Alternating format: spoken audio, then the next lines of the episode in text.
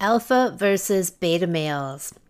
There has been a lot of talk in my underground, uncensored channels lately, which are the only places I get my news these days since I've not watched mainstream media news for 35 years, about the beta male and alpha male variants. And we're all wondering when we can see the alpha male variant emerge. I assert that the major pandemic we are actually in is the proliferation of the beta male variant. And I believe that this is a deliberate, planned destruction of masculinity, the energy of the alpha male, and of literal testosterone in men. We have seen a total vilification of the alpha at the same time as a celebration and normalization of the beta male. Effeminate, weak, skinny fat, soft spoken, gutless, pushover men are being heralded, and men who are strong, muscular, powerful, dominant, and stand their ground are being put down, at least publicly in the mainstream and media channels and in left leaning social and political publications. However, privately, no woman wants to fuck a beta male. I have personally worked with thousands of women and couples over the years, and I am telling you that no woman is sexually attracted to beta males. We are actually repelled by them. A woman might be married to one and she might stay in the relationship for various reasons. He supports her and their kids. She doesn't believe she can find someone better, and he's really good at doing the dishes.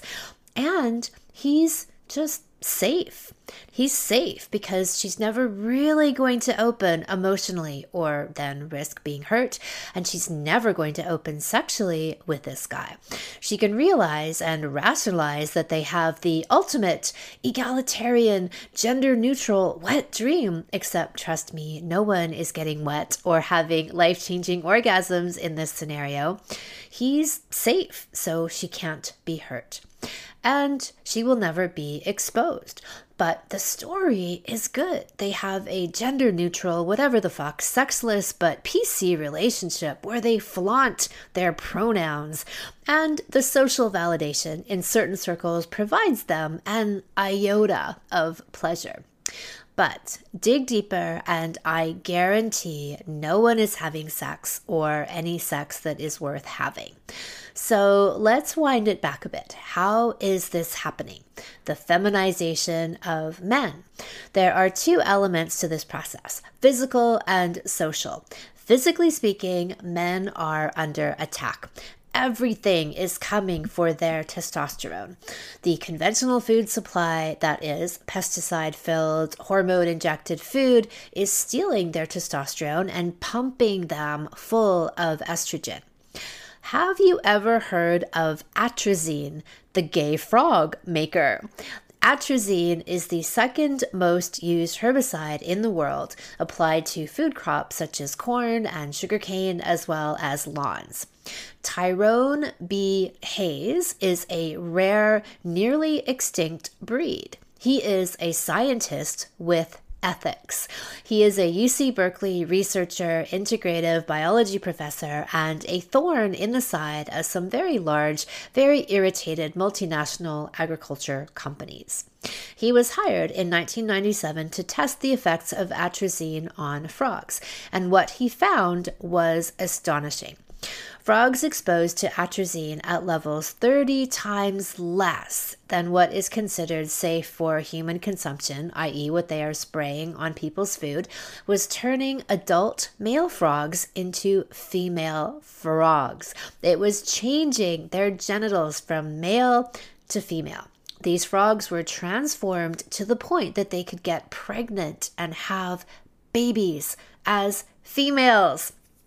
And the ones that did remain male were sexually attracted to other males or had malformed reproductive organs or were chemically castrated. Tyrone's story is amazing, actually, because he took on these assholes and he had fun with it. He writes and sends them rap songs that where he taunts them with things like, You can't touch this, because they've been harassing him and trying to slander him and get him to shut the fuck up. And his response is, Go fuck yourselves. So he himself is a fantastic example of an alpha male standing his ground, unable to be compromised, and willing to give everything up to speak the truth. So, the bottom line is that if you are not eating organic food, you are exposed to this and glyphosate, which is the number one sprayed chemical on food in the world, which is a whole other topic your meat is pumped full of even more hormones. And if we add in all of the household products that also have estrogenic effects, you may be swimming in a sea of estrogen. And then we have the one factor that is sure to trigger some chronic the hedgehogs shit or get off the pot. Another major, major estrogenic enhancer is weed, pot, Mary J, an argument that is often used in the promotion of weed, especially to justify its superiority over alcohol as a recreational drug, is how mellow it makes people. Yeah, sure, because it's feminizing you, fuckers. An acknowledged negative effect is that it can rob people of motivation and drive if there was ever an idea to question your weed use over, this is it. It blasts your estrogen into the stratosphere. And look, if you are a guy who defaults to smoking weed in your spare or all the time, instead of getting creative, taking action, and getting shit done, your inertia is a massive turn off for women. No woman gets turned on by seeing her man smoke weed and watch TV, or smoke weed and play video games, or smoke weed and giggle with his friends at The Simpsons while passing around their bong. People can make many arguments for why weed has been legalized, and medical applications notwithstanding, I would add that its betification of men would be a major reason in this current worldwide pandemic we are in the middle of, what have some of the essential services been that have remained open? alcohol and weed stores, which were newly made legal all around the US and Canada over the past few years, just in time for 2020, when you could have weed delivered to your front door and barely even have to get off the couch. So, those are some of the physical causes, and then we get to the social arena. Ever since the feminist revolution, you could argue that there has been a backlash against men. At first, I would say some justifiable anger in the pendulum swing to equal rights, and then the push for equality in everything, which in its haste to show that women can do anything that men can do and they can do it better, we have created a more gender neutral world. Instead of having an appreciation for the different inherent traits of men and women, male and female, we began to pretend that these things don't exist or that they were solely the product of social conditioning. And yes, to some degree, this is accurate. Many of these traits are socially conditioned, but in the great effort to neutralize everything and everyone, we threw the baby out with the bathwater. In the archetypal examination of yin and yang, we acknowledge and enjoy our differences. We don't vilify them, we don't seek to crush them or pretend they don't exist. Archetypal qualities of the masculine are strength, power, determination, confronting an adversary, defending the tribe. Since men are typically stronger than women, they are naturally fit to be the warriors. At least when they have testosterone in them, they are. So, what happens when they don't have any testosterone or nowhere near the levels they ought to?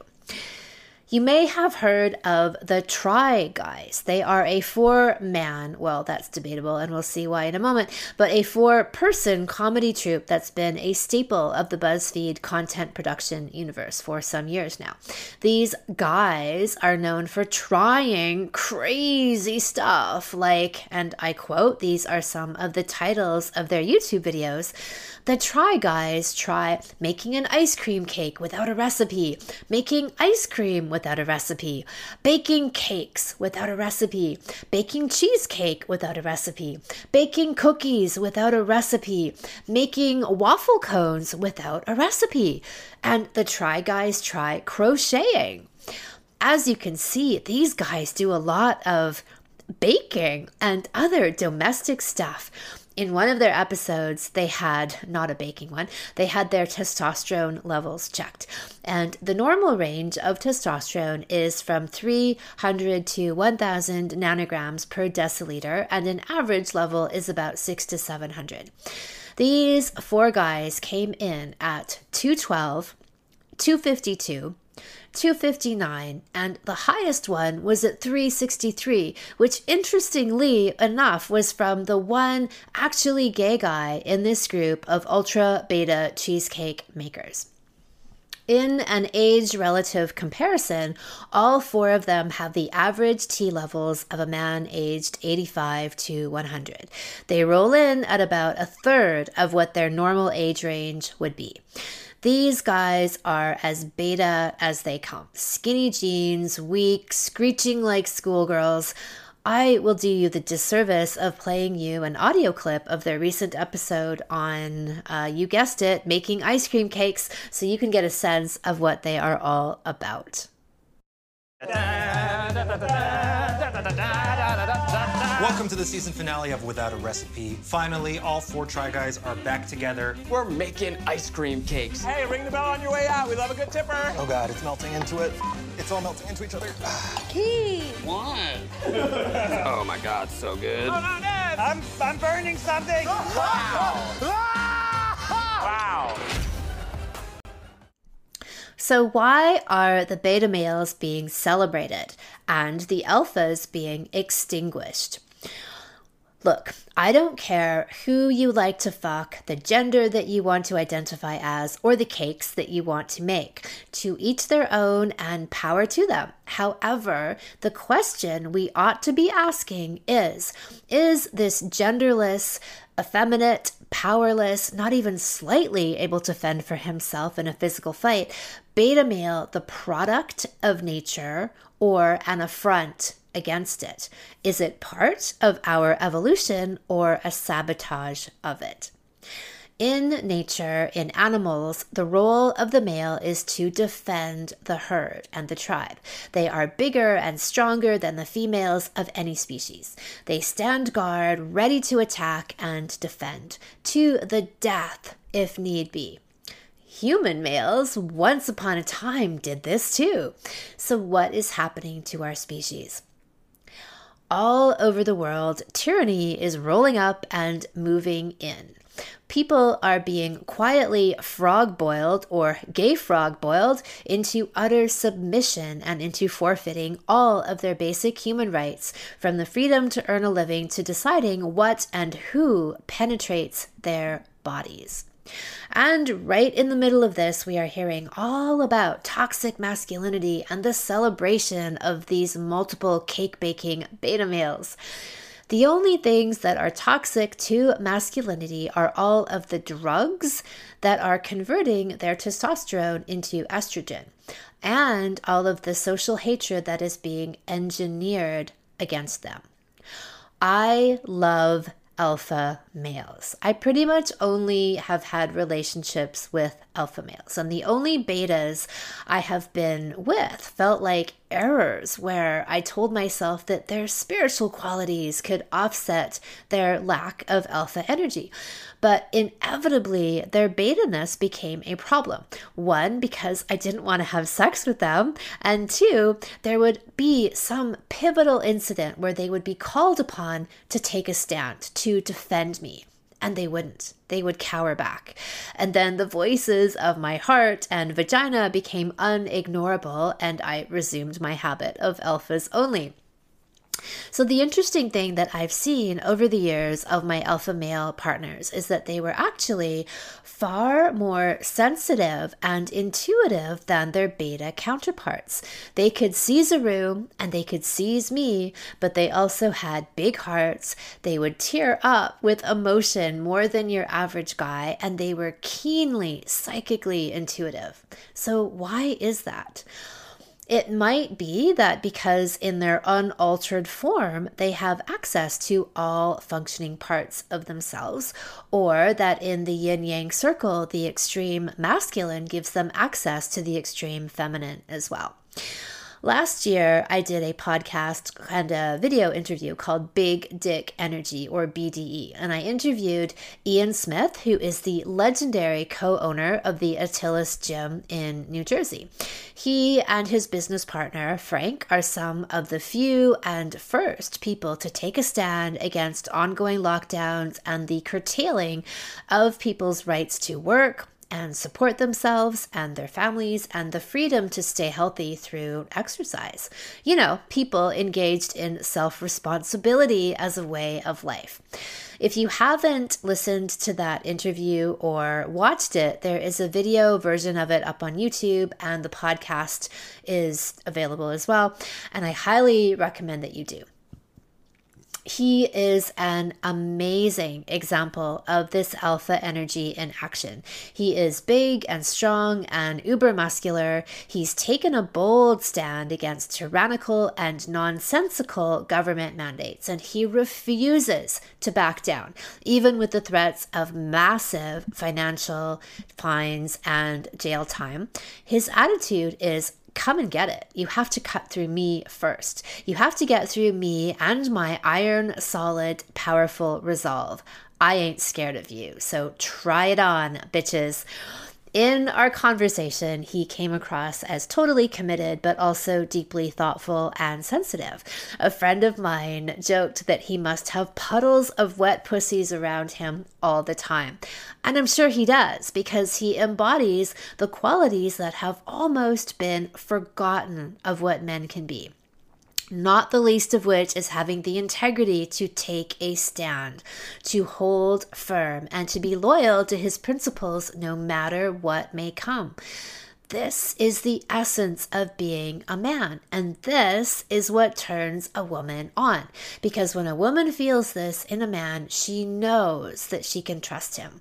A man who is unwavering in his resolve, in his loyalty to the truth, to his truth, shows her that if she falls, he will catch her. If she opens herself and she's vulnerable and raw, and exposed, he will honor that because he honors his own truth first and foremost. He's not a pushover, he's not going to break her wild, cataclysmic, orgasmic depth that she can bring. He can take it because whatever she throws at him in the middle of screaming, crying, ecstasy, transcendent, life changing sex and orgasms, at the peak openness of her heart and her pussy, he's got this. Right now, at this moment in human history, the return of the alpha is critical to our survival. The man who doesn't roll over and take it, but stands up and dishes it out and says, You'll have to get through me first. I'm willing to put everything on the line for my principles and what is right. So try me. This